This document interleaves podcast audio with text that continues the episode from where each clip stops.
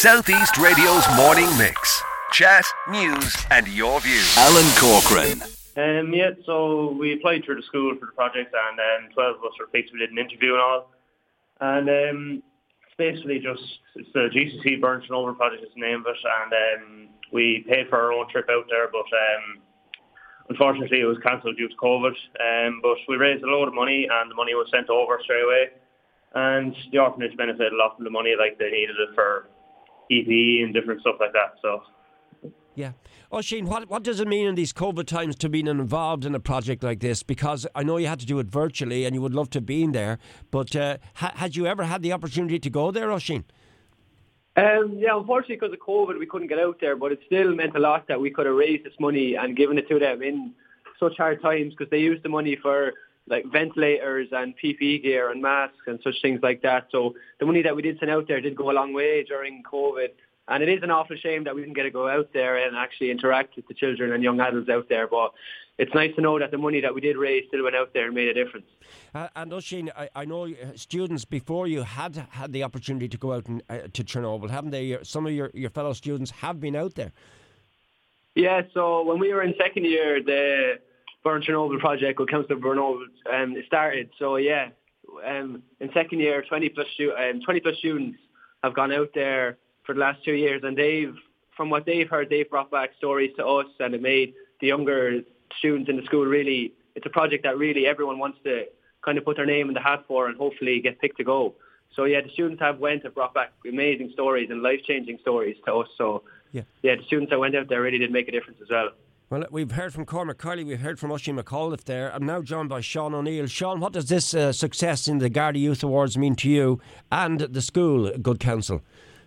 Well, I'd like to think it'd bring more awareness to the entire charity and such, and to help people learn that there is people in need out there, and without all the amenities we have. Yeah. To be honest, it's not about winning the award, but more about what we've done to win it. And I think we're all just proud of how the actions we took and how we won. Yeah. Cormac, how did you go about raising the money in the first place? Because it's a fair whack. You raised a fair few bob.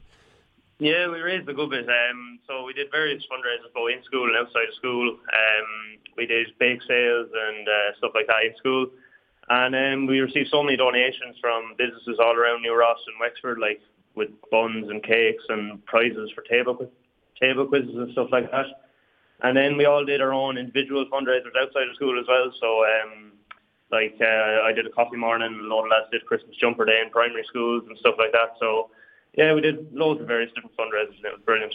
And do you think, Oisín, it has made you a tighter, like a band of brothers, the whole lot of you, because you've done this? And when you head out from Good Counsel into whatever career path you take, the community spirit will be very much part of what you do.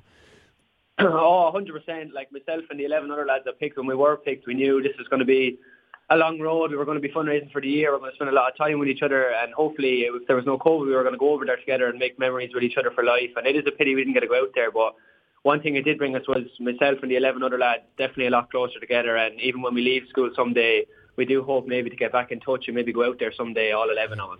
Well, you were nominated by Mark O'Brien, and I met your teacher, Miss Sutton, Aoife Sutton, and I might just leave the final word to Aoife. Aoife, what does it mean to Good Counsel in New Ross to have this tremendous band of young boys, young men, doing something like this in these very difficult times? Yeah, the whole school are very, very proud of the boys. Like, look, our fundraising stopped in March, and we weren't supposed to head off until May, and they've already nearly raised 20,000. So, like, imagine what they would have done if COVID hadn't came around. And like, we're really, really delighted that they got the award. Like, they really, really deserve it. And like, they just took it upon themselves, and as soon as they were selected in October, they started to raise money, and nothing was an issue, and they all really took it really, really well and did their best and worked really, really hard. I'm very, very proud of them as a group of boys. Southeast Radio's morning mix. Chat, news and your views.